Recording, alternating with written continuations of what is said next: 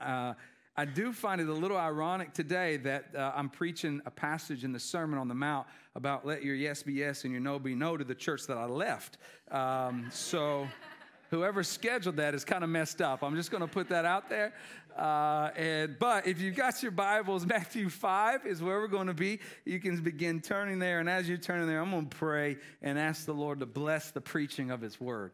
Uh, so if you don't mind praying with me, Father um, what Christ exalting worship we've already had. That you are the king above it all, and you really are. And Father, I pray that in these next few moments that you would use your word to do what it does, to conform us into the image of your Son.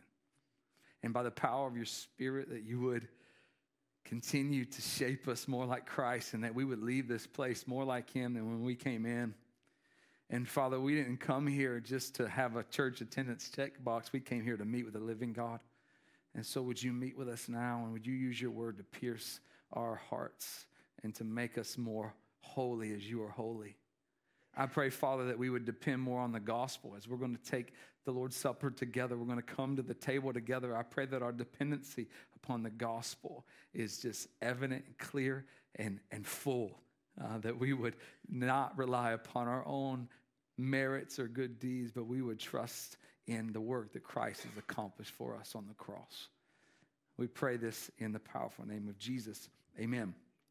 Amen. If you've got your Bibles, again, Matthew 5, we're going to start in, in 33 through, through 37. And, and y'all have been in this series on the Sermon on the Mount. And the, the, the whole sermon is really about this holistic righteousness that, that, that, God, that, that Jesus was coming in to kind of redefine a lot of things. If you remember, in, it, as was the day and the custom, the religious leaders of the day had all these rules and regulations and way of life that they were doing and participating in. And Jesus came in and not only physically flipped tables in the temple, but he flipped the tables on all of their ideas of what it looked like to be righteous. And so he came in and he's redefining a lot of things and, and, and, and showing how a person is supposed to live, act, speak, love, all those things, and how it starts from a heart and works its way out instead of just an outward thing with the inward corruption. And, and so Jesus is redefining those things. He's, he's showing us in in, in the Sermon on the Mount how he expects the kingdom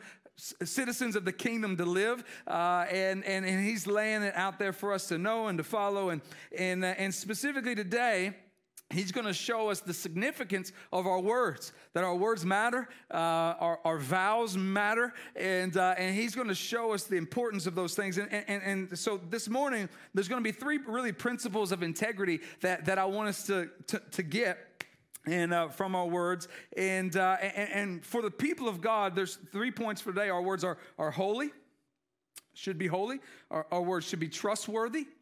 And uh, so, so, in holy meaning, we say everything in the presence of God, and trustworthy meaning let our yes be our yes and our no be our no. And then, and then our words are powerful, that, that they're not just flippant, they, they, they have, should have intentionality uh, to them. So keep that in mind as we read the text. So start in verse 33, let's read. Again, you have heard that it was said to those of old, You shall not swear falsely, but shall perform to the Lord what you have sworn. But I say to you, do not take an oath at all, either by heaven, for it is the throne of God, or by earth, for it is its footstool, or by Jerusalem, for it is the city of the great king.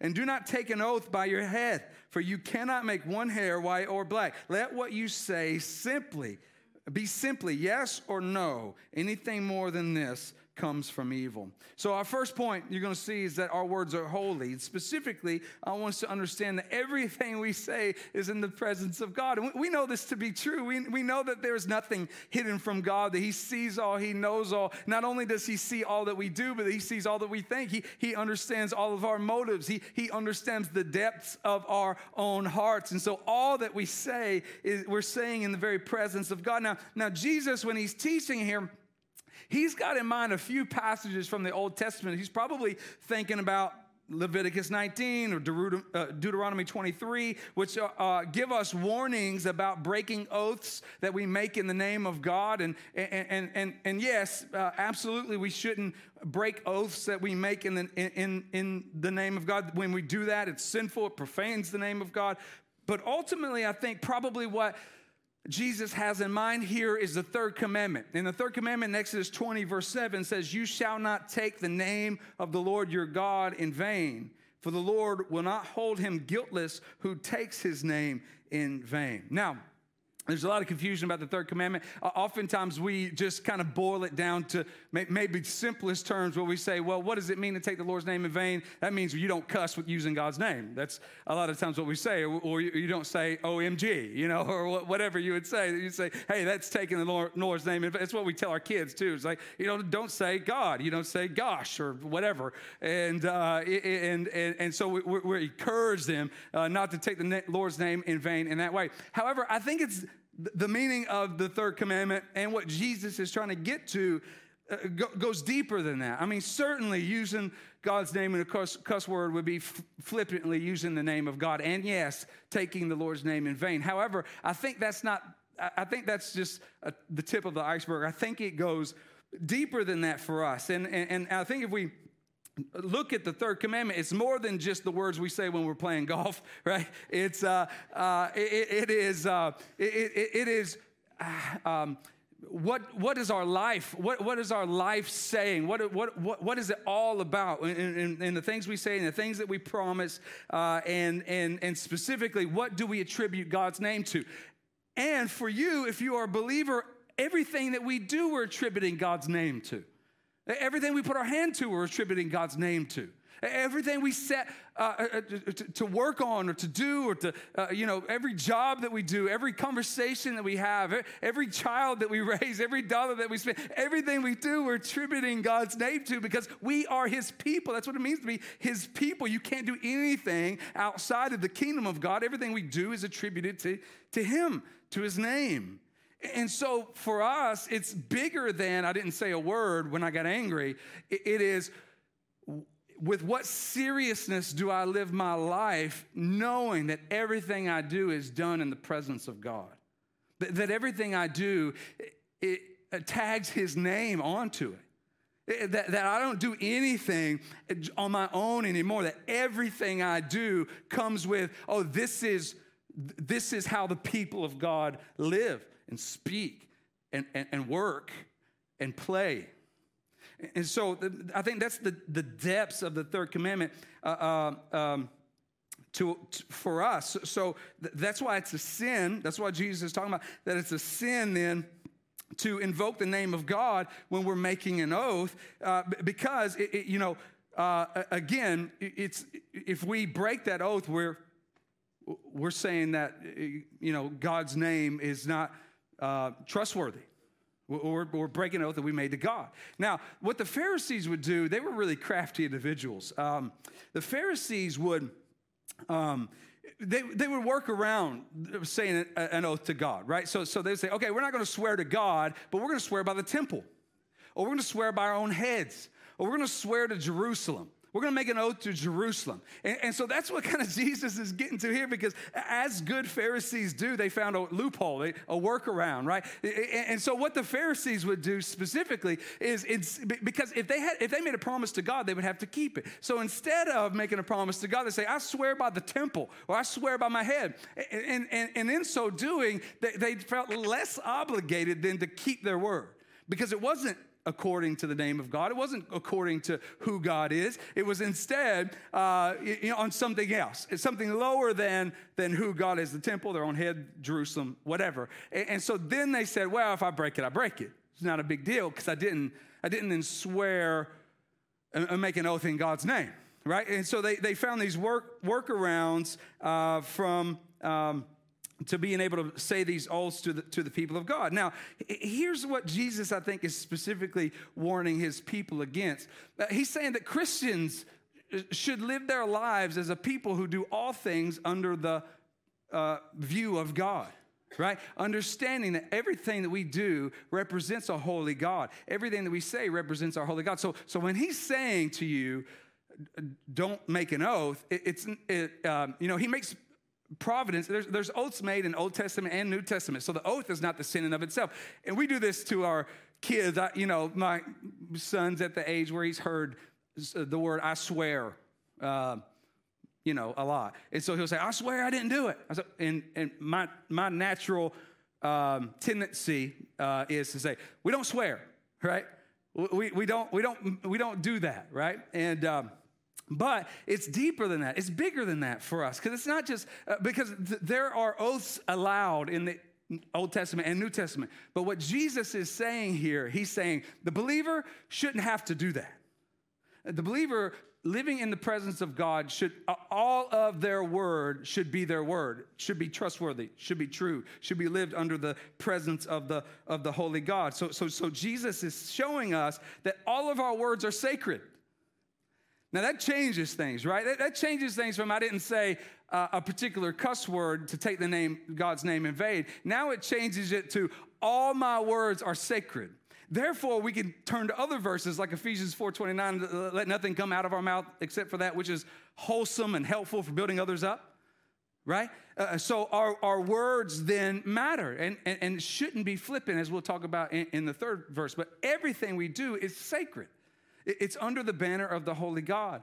All things that we set, not, not just our words, but everything we set our life to, we do it in the presence of God. We do it with God's name attached to it. We are His people. We are the ambassadors for Christ. We are the aroma of Christ. Therefore, everywhere we go, everything we do uh, is to be done to Christ. And, and when we don't, uh, we, we are representing Christ in a way that uh, would be dishonoring to Him right? Does that make sense? So, so everything we do, we do in the very presence of, of a holy God. And that's why Jesus says, don't make an oath at all, because he's saying that um, everything we do should be done unto God. Everything we do should be done in a, in a way that re- realizes that we do it to a holy God. And the second thing, and kind of in conjunction with this, is for the people of God, our words are trustworthy. They should be trustworthy. Uh, again, verse 37 says, Jesus said, Let what you say simply be simply yes or no. Uh, anything more than this comes from evil. Another translation just says, Let your yes be your yes and your no be no. Uh, essentially, Jesus here is saying uh, um, that we should say what we mean and we shouldn't say what we don't mean. That, that everything that comes out of our mouths should be trustworthy, unlike the wicked Pharisees right? Who were always say, saying, hey, I'm going to promise this and not do it because I didn't swear it to God right? They were always looking for loopholes to be evil and wicked. They were whitewashed tombs. They look, look really pristine on the outside, but inwardly they, they, were, up, they were conniving. They, they, they were uh, backbiting. They, they were just working around the system to try to advance themselves and, and to seek their own worship. So, so here are these whitewashed tombs. They look really pretty on the outside, but inwardly they're corrupt. And, and what Jesus is saying is this should not be how the people of God are. We should not be an appearance of holiness, but inwardly we're something different. We should be fully trustworthy, meaning that, that everything, even within us and pouring out of us, is, is trustworthy, right? And, and, and, and, and, and true. And so Jesus uh, uh, is encouraging them not to swear. Now, now again, um, what kind of character would you have to have if you constantly have to say, I swear to God? Uh, does that mean that when you don't swear to God, that you're, you can't be trusted? And so, what Jesus is saying is saying, hey, uh, you shouldn't even need to, to bring God in to tag on an oath to, to make everybody believe that you're going to do it. Because you should be the type of people that if you say yes, everybody believes you. And if you say no, that everybody believes you. you. You should be that trustworthy. The people of God should be that trustworthy worthy. Uh, in, in all that we do, I, I remember, uh, I think I've told uh, you this, those who remember this years ago. Uh, one of the greatest hindrances to a family member of mine coming to know Christ is that they had someone they worked with who was a Christian who led Bible studies before every uh, week, uh, each week on shift. He led, led a Bible study, but he was the laziest person that he worked with. And so, so his life uh, was, and, and, that is a form of, uh, of dishonesty. That is a form of not being trustworthy, uh, meaning that you are, are doing something that is contrary to what you say you are. And, and, and this was a huge hindrance to this family member of mine uh, coming, and obviously God is sovereign, but coming to Christ. He's saying, hey, if that's what Christians are, I don't want any part of that. In the same light, we are to be a people that through and through, this is who we are. We are trustworthy individuals. Uh, we say yes when we, when we mean yes. We say no when we, we mean no. Now, a great example of this, you know, um, I'll never forget, you know, when I, when I moved back from Thailand, I had like a, I bought like a, um, a cheap car because we didn't have a lot of money. I, th- I, think I got some really used Xterra or something. And, and, uh, and then, but, but then I, I moved from our condo into a house and I wanted a truck. So I got a truck. And uh, those, anybody have a truck? You have a truck? Um, you know, no one wants to raise their hands because they don't want their friends to know they have a truck. right? And that's what I experienced the first time I got a truck. It's like, hey, bud, you got a truck? Will you help me move? I'm like, uh, Sure, you know, you know here's, here's the thing. Like, here's a great example of this because having a truck and, and all your buddies calling you and say, hey, would you help me with your truck? It's like I've got a decision to make. I can either be like, yeah, bro, I'll help you and look good on the front end, knowing full well I plan on having plans that day. Whether I do or not, I'm going to make plans that day. And uh, the night before, be like, man, I can't help. I'm sorry. This thing come up. I got the sniffles. I don't know. Um, or am I going to be the type of person that my yes is yes and no means no, right? Uh, and if I just don't want to do it, I need to say, I don't want to do it. Uh, now, th- this was, um, if you've gotten a chance to go to the Thailand campus, uh, Bangkok, Thailand campus, this is a huge cultural thing in Thailand because I, I, remember it was the most frustrating thing to me when I first got to Thailand because when I first got there, you, you, would, you would begin to invite people to stuff and you're like, yes, man, I met this person. They said they're going to come to our outreach event tonight. I'm excited to see them. I got their number. They're going to be here, and no show. And, uh, and over and over again, it's yes, I'm going to be there. Yes, I'm going to be there. Yes, I'm going to be there. And they have no intentions on being there at all. Because one cultural thing in Thailand is they want to save face. So they think it's more offensive to tell you no on the front end than to, to not show up. And I had to explain to all my Thai friends listen, it is far more offensive to me for you to say you're going to do something and I do it than just to tell me straight up you're not going to do it. Right? Uh, this is true for us too. Though it's a very heavy Thai culture thing, I think it's for us too. It's so easy for us to be like, yes to everything and really not intending to do it or really not wanting to do it. Uh, you know, probably a good practice for us would be to pump the brakes before we make commitments and say, hey, let me get back to you on that, on whether I can or cannot do that or not, right? And so you can have, a, because all of us on the spot be like, yeah, bro, I'll help you. Yeah, sure, you know, because we don't want to be like a jerk, right? And uh, instead of being like, hey, I'll get back to you on that. It's, in, that practice, letting our yes be yes and our no be no, being trustworthy. Uh, you know, some of the, the, the, the greatest men I admire are those. Now, at first, I might like, well, that's kind of rude, but ultimately, I'd rather them tell me, no, I can't do that, than, than to leave me hanging on the day I need someone to help me move, right? Or, or whatever it is, right? And so, so someone that is trustworthy, their yes is yes and their no means no is, is, is a big deal, you know? And, uh, and, and so, uh, uh, our words must continuously be, our, our words, our life, uh, must continuously be trustworthy. Uh, and, and, that's what Jesus is speaking here. He's saying the kingdom of God is like this you can trust us.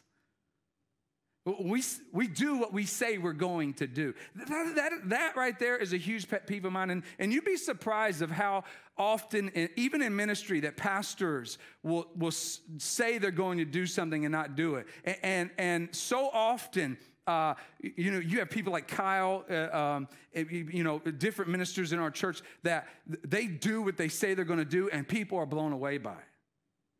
And it's like, it shouldn't be that way. It shouldn't be that way that when a pastor says he does what he says he's going to do, that, that, that, that blows people away. That, that's ridiculous. That should be the norm, right? Like, and, and for believers, that if you say you're going to do something, you should do it. If you say you're going to serve in, in, in a particular ministry, you should step in and serve in that, in that ministry. If you say you're going to you know, uh, whatever you say you're going to do, uh, say you, you're, you're going to do it and, and, be completely trustworthy. I'm reminded of Ananias and Sapphira in Acts 5. If you remember, uh, they sold their house for, let's say, $100,000 for context, uh, even though that's not going to get you anything here. Um, that's neither here nor there. It's definitely not going to get you anything in Palm Beach County, but for here, he's definitely not going to get you anything either. But let's say $100,000. And they come to the church, they say, hey, we're giving all of our proceeds to the church, this $80,000 check. And they say, this, is this what you sold your house for? They say, yes. And God strikes them dead. First the husband, then the wife. They, they were in cahoots together, uh, collusion about what, what they, they had sold the property for, and they wanted to lie and keep some of the money for themselves. The issue wasn't the money, the issue was the trustworthiness and the, and the purity of the early church. What Jesus was establishing with his people was that the people of God are to be trustworthy people, that if they say yes, they mean yes. If they say no, they mean no. Wouldn't this be. Um, really countercultural to much of our, our community. Simply just letting our yes be our yes and our no be our no. Think about that in your own business practices. Uh, how often do people try to get ahead just by being not entirely truthful? But instead, you keep it, you, you, you keep it entirely truthful. Uh, we have the opportunity to really proclaim the glory of God to a world that doesn't know Him simply by letting our yes be yes and our no be no. Uh, that's countercultural. Uh, that's different than uh, many hearts that are, are looking to get ahead and it doesn't matter who they steamroll. That you would take a loss because you want to honor Christ. That is evangelism. That is a witness to the world. So we're trustworthy. Thirdly and lastly, our words are, are powerful. Um, you know, in Christ's day, they probably understood this more than than maybe we do now, but God is a speaking God. When He created the world into existence, He spoke it into existence. And uh, even today, the, the, scriptures say that, that Jesus is, is uh, upholding the universe by the word of His power, the power of His word.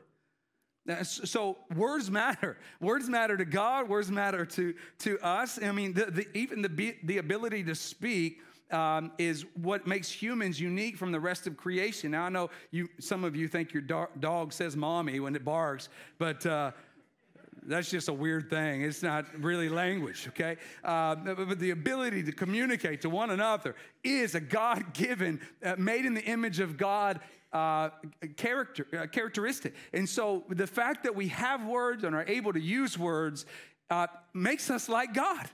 It, it, it, it, means that we were made in his image in that, in that same way. And so, so, so therefore, we should approach language very carefully. We, we should not use our words flippantly. We, we, we, they're, because they're not meaningless. They're not meaningless. They're very powerful. There are multiple warnings about our tongue and the use of our words. Um, I'm thinking about Matthew 12, 36, where he says, On the day of judgment, we will give an account for every careless word we speak. Uh oh. um, you know, I mean, that's, that, that's troubling. And, and, parents, you, you know this to be true. You know the careless words you speak because your kid comes in and says it, and you say, Hey, where'd you learn that word? And they say, You. Oh. My bad. Uh, dang Tennessee football, you know. Uh, it, it, you know, these careless words we will be held accountable for. I think also of uh, Luke 6 45, where it says, The good person out of the good treasure of his heart produces good, and the evil person out of the evil treasure produces evil. For out of the abundance of the heart, the mouth speaks. So, so the words that we say are who we are. These things matter. A person's integrity is measured by their words. So words matter. They, they matter. Uh, you know this to be true in, in, in, in all of your relationships. Your words matter. Words cause division, fights. What you say can get you in the doghouse really quickly. Words matter. Um, they can also build up. They, they, can, they can encourage, they, they can speak life. Um, words matter. What you say matters. And, and again, just the, a person's integrity would be measured by their, their words. And, um, it, you know, they're, they're, it's part of who we are, it's part of our heart. You know, oftentimes we want to separate what we say from who we are, but you can't separate those two. What we say is an abundance of who we are. And so our words matter, they're important. Um, and, and, and so we, we, we can't be a people that are throwing our words around, you know, recklessly, flippantly. Um, the, the, the, you know, specifically, too, we have a watching world that is watching the things that we say to one another. You know, when, when Jesus says they'll know you're Christians by the way you love one another, that's in action, but it's also in word. A big part of you coming in here and gathering every Sunday is what you do with your words. Part of the reason we gather is so that you can come in and use the very words that God has given you to lift one another up. You're going to hear words preach, you're going to sing words yourself, and then in the fellowship of the believers, you're going to meet with one another and speak life and encouragement to one another, or potentially uh, to bring accountability to one another. These are the importance of our words. They're not flippant. They're, they're to be used intentionally. They're, they're very important to how we do church and how we do our, our, our lives. And, um, and, I, and I would encourage you, um, you know, because for me personally, uh, you, know, uh, all of us kind of grow up. When we grow up, we say, "Hey, I, you know, I love my." No matter how much you love your parents or whatever, there are things that your parents do that you never want to do right? And part of the way that you you kind of grow as a parent is you you see some of the things they do, you're like, hey, I want to do that, and then you see some of the things they don't do, and say, I don't want to do that, right? But then all of a sudden, when you start parenting your own kids, you do something or you say something, and it's like. That was my dad, right? That was my mom. Like that, that came out of me, and I swore I would never do that, right? Um, you know, the, the, the power of our words on our, on our families, on our children are incredible. Dads, I want to encourage you in this because so often we uh, are the strong silent type, right? We, we, like they should, uh, like, uh, what's the saying uh, uh, about uh, the guy who tells his wife he loved you, loved his wife on his marriage day and hadn't told her again since? And he said, "Well, if, if that changes, I'll let you know." I said it once. If that changes, I'll let you know. Um, but, but, for us, we have to be intentional about the words we're speaking so that we can continue to build life into other individuals, especially our children. What you say to them and how you say things to them matter. It's the adage that says it's not what you say, it's how you say it. Uh, I have two girls. God did that on purpose. Um, and uh, because, you know, for my son, you know, he, poor guy, he was firstborn. He got the worst version of me. And, uh, uh, and, and so, you know, for him, I'm like, yeah, what are you doing? You know, and, and, and, and saying, you need to do better. You need to figure this out, whatever. My girls are like, hey. And they're like, oh. well, my middle girl, my, my third child, she'll cut you. She doesn't care.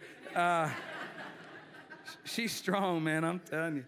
She's going to be CEO and take care of her daddy. I'm pumped about that. So it's good. Um, but our words matter, you know, and, and, and to our children, they really matter. They, they sink down deeper than you think they do. Um, even your encouragement, you think, hey, what, I don't know. I encourage them, they seem to go over their head. It did not go over their head. Every time you're speaking life into your family, into your kids, or into your neighbor, into your friends, uh, into any relationship, into your pastor, you should be encouraging your pastor. You should be gushing encouragement to your pastor. It should be a regular thing for you. Um, not to fall into the typical culture of cutting down, and that's how we know we love one another, but to actually say, yeah, that might be all fun and games, but I'm going to take a moment to say how much I love this man. And I want you to know that, that he needs that. His wife needs that. And that, listen, we will act like we don't need it, but your words mean the world uh, to, to keep fighting the good fight, uh, to, to, to know we're on the right track. And so your words to your pastor are very important. And you should use them not flippantly, but intentionally and wisely, and to build up, not destroy. And so, so our words matter. They're powerful. They, they, they, they absolutely matter. So we, Life Point, as a people, have a choice today that we're going to leave this place and we are either going to um, use our words flippantly. We're going to not let our yes be our yes and our no be our no. We're going to not live as though all that we do is in the presence of God, or, or, or we are. Or We're going to be a people that live like citizens of heaven. I love uh, what Zeke was talking about. They, they've been singing songs to, to, to, to model what heavenly worship is going to be like. Well, you know, what we do with our words models what heavenly lives are going to live like. We, we should be living the kingdom now. And part of living like the kingdom now is living as trustworthy people, letting our yes be our yes and our no be our no, using our words to speak life and not tear down knowing that all we do is not hidden from God. It's in His presence. We see it. Now, yes, we, we if you're in here this morning and you're like, well, David, listen, uh, I'm not so good at that. I, I, have failed at that. I've, I've oftentimes said yes and I'd meant no, and I've oftentimes said yes to something and then bailed out at the last minute. Uh, I've often used my words to cut down instead of build up. Uh, I, have I've often just flippantly uh, uh, said things and attached God's name to it in vain. I, have I've walked uh, uh, uh, differently than the kingdom that Jesus is describing here. I would first of all say to you, yeah, we all have. there is, we have all walked. Um, errantly in this area. We, we, we have all messed up in this area. We've all said something and wish we could get that back in, right? It's just out and like, oh no, like that was out there and I, I don't want it to be out there. You know, we, have all uh, let uh, our, our lives be governed by the looseness of our, of our tongue. That it's not reined in, that, that, it, that and, it, and it was used to destroy instead of build up. Uh, uh we, we have all, uh, you know, and, and, and, let me give a clarifier just so you know, uh, not just what we say, but what you type matters. So Facebook posts and texts, uh, well, I didn't say it. No, you said it. Okay? So, so those things matter. Uh, uh, so, so all that we communicate to the people, of course we failed at this. Of course we have, oh, you know, n- not let our yes be our yes and our no be our no. Of course we have all kind of, kind of do that. But what I want you to understand is that is the beauty of the gospel. The gospel is constantly transforming us further into the image of Christ that even in our repentance of those things is an act of worship and growing closer to Christ, right? Uh, how beautiful of a picture it is for you, husband, to go to your wife or to go to your children and say, "Hey, I you, I said something, and I and honestly, uh, that came out, and I wish it didn't come out. And I, I, I'm, I'm sorry. It didn't honor Christ, and it didn't build you up. And, and I apologize for that. That would be then coming back and letting your words build up where they once destroyed. Um, or, or, you know, um, wives, again, saying to your husband, hey, an, an encouragement to them, uh, to, to, build them up, to, to, to, to, to, speak life into them, to speak life in your children. Say, hey, I, I know I used my words and I cut you down or I nagged you about this thing for the hundredth time. And I'm sorry. I wasn't using my words to build you up. I, I, was, I was using it to accomplish something for my own good. And so I want to come to you and, and apologize to that. This is what the gospel does. It transforms us to be able to see how we're not living according to the kingdom, but it also says, hey, the blood of Jesus covers us. We're forgiven, and, and we live what is Romans 8 1 that says, therefore, there is now no condemnation for those who are in Christ Jesus. So while we are, we, yes, we are people of the kingdom, we're still growing to live like citizens of that kingdom. So, so yes, we're pushing in, but we're also covered by the blood of Christ. And so we are completely pleasing to the Father. We don't watch our words so that we don't go to hell.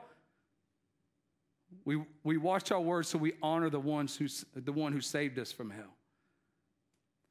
We're not, we're not, you know, not saying certain cuss words or letting our yes be our yes and, and not lying or not, not putting God's name on an oath because we're trying to earn heaven. We're doing that because we're already citizens of heaven. This is what the gospel has done. And, and, and, and church, what we're about to do, we're about to come, well, you actually have it in your pocket somewhere, communion. Um, we're going to take the Lord's Supper together. What it is, it's a coming to the table. And when we come to the table, there's no greater place to come into the presence of God, to repent of sin, and to be, to be reminded of the gospel that saved us from all of our sin, from our past, present, and future sin. The cross has covered him. He, Christ has paid for it. And on that cross, he says, It is finished. So when we remember the body that was broken for us, when we remember the blood that was shed for us, what we're remembering is that Christ has paid for all the sins that we would incur and, and, and has taken upon himself the wrath of God for every loose word that I said. Taken the wrath of God for every time my yes didn't mean yes. He's taken the wrath of God for everything I've done in the presence of God that didn't honor God. He took it upon himself and he paid for it. And it, it, it, that sin has been removed from me. And now God doesn't just doesn't see me, sinner, loose tongued, uh, flippant word, David, what he sees is he says, I'm covered by Christ. And, and now I, am, as Colossians says, above reproach. Why? Because of the work I've done? No, absolutely not. Only because of the work he has done. So I'm covered in Christ, and, and God is pleased with me because he's pleased with his own son. There's no greater worship of the Son than coming to the table and saying, Praise you that you have made me righteous because I'm not that on my own. And I'm growing, I'm working towards becoming like a citizen of heaven. But, but I, I know I've sinned in the past. I know I'm working towards right, living righteous as you are righteous, holy as you are holy. But I'm going to fail in the future. And, and praise be to God that my salvation is shored up because of the work of Christ on the cross, not the work of me watching my tongue. This is important for us because, um, you know, I don't know how often you have heard this said about you because uh, if you've got family members or you've got friends that know you're a Christian, so often you'll do something or you'll say something and you might hear the retort, I thought Christians did something different than that. I thought a Christian wasn't supposed to say that or do that. Have you heard that? Yeah, and it's like the enemy tries to use it to guilt and shame you and to, to, to let you live in condemnation. But I think a greater response for us would be uh, yeah, you're right. You're right. Uh, you know, citizens of heaven don't say things like that or don't walk in uh, things like that. But but that's not what makes me a citizen of heaven. What makes me a citizen of heaven is the blood of Christ covers me, and He's conforming me into His image little bit by little bit, one degree of glory after another. And I'm in process, and I'm growing in that. Uh, and, and, I'm, and I'm thankful for Christ that has saved me and, and, and, and has worked and is working his sanctification in me. So there's no greater place than the table to come and, and repent uh, to, to come and say, hey, we are in this together. Uh, part of the reason we take communion together, we don't do it isolated in our homes by ourselves. The reason why we take it together, because it is a sign that we are the body of Christ and we are constantly growing and following after our head, which is Christ, and, and we're becoming more and more like Him as we grow in, in, into one degree of glory after another. So we take the table together because it's, it's symbolic that we are a body, we are one and we're, we're, we're constantly being conformed to the image of Christ. So here's what I want to do. I, I, I want to um, I, am going to pray, and, uh, uh, and, then the band's going to come up and do a little uh, a little bit of a song, and then I'm going to come back up and we're going to we're going to take together. Now, before I kind of get into the semantics, uh, before I get into that, let me get into the the details here. What Life Point practices is open communion, which means you don't have to be a member uh, to take communion here. Um, I would encourage you to be a member. I'm no longer a member here, but I can tell you it's a great church. If you're thinking about church, this is a great church to become a member of. Uh, I would strongly encourage you to do it. I would strongly encourage you to raise your families in this church. I would strongly encourage you to serve in this church, become a part of this body. It's not a perfect church. If you're looking for that, you ain't going to find it. And if you found it, you'd mess it up. Um, so. Uh, so this is certainly not a perfect church, uh, but man, I'm telling you, they love Jesus. And uh, as one who's close to the leadership of this church, the leadership here loves Jesus.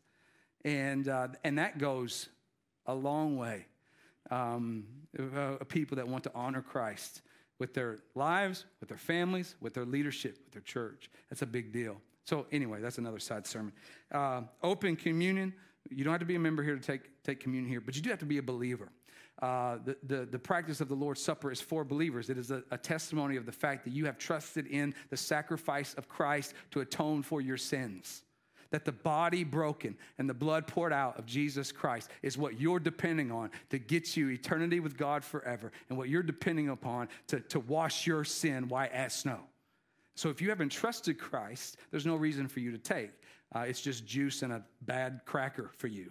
Um, and, uh, it, it, it, and, and, and that's a best case scenario. Worst case scenario, you're ju- drinking judgment upon yourself. And so I would caution you not to, not to take. If you've got children in here, I'll tell you this quick story. I'm probably going to be over, but I only preach here once a year. Um, uh, so we were we had a, our family in, in a um, you know just a family service. I forget what it was, Christmas Eve or some, something like that. I don't think it was Christmas Eve, something else. But we had our entire all my kids were in there. Emery, this future CEO, three year old, the queen of the house, she was in there. And I'm going through this whole bit with my church. I'm talking about the same thing. And, and, and Jennifer, my wife, she looks at Emery because Emery says, Hey, I want to take the communion. And Jennifer says, no, baby. Uh, well, first, she tried the positive. She said, absolutely, you can take it when you become a Christian. Like in a few years, when God saves you, you can, you can take communion. And she goes, no, I want to take communion now.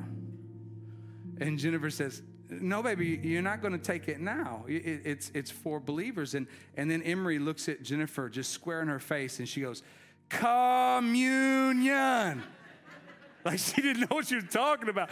And, uh, and, and, so there's this whole bit where uh, we had to say, listen, Emery, this is for believers. And what it afforded us for her and, and all of our kids through the years, it affords us the opportunity to explain to them the gospel to, to tell them what it means to follow Jesus. It's a great opportunity for you. And I don't see a lot of kids in here, but maybe there are one or two that I can't see. I would just encourage you, if they're not yet believers, to withhold it from them. And it's a great opportunity for you to explain to them the gospel.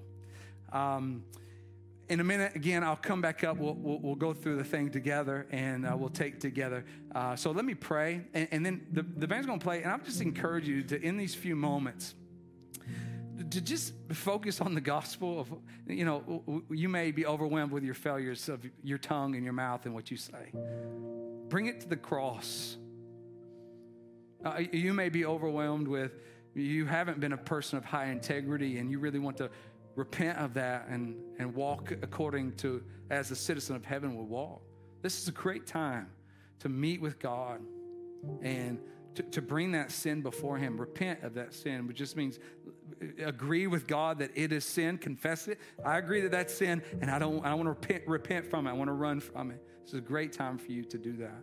Or maybe God wants to encourage you. Maybe there's a very hard situation recently where your yes had to be yes and your no had to be no, and you're, you're kind of feeling discouraged about it, but you know it was the right thing to do, and you honor Christ in it. Let the Holy Spirit encourage that in you and edify that in you as we come to the table together.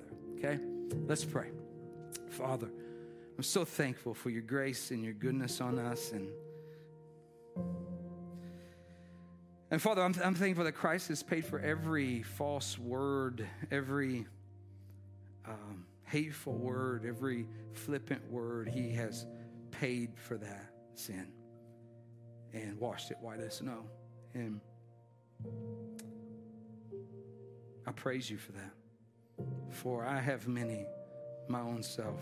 And if we were to collect them all from this room, I'm sure uh, it would be a pretty full load. But God, on the cross of Christ, has paid it in full. And we praise Jesus for that. We praise our King, who not just gives us the way to live, but he gives us the power in order to do so. You've taken our sin from us. You've given us the Holy Spirit. And now, through that Holy Spirit and through the Holy Spirit inspired word, we might walk as you walked, as First John tells us. We love you, Jesus. Be exalted in our hearts and lives. In Christ's name we pray. Amen.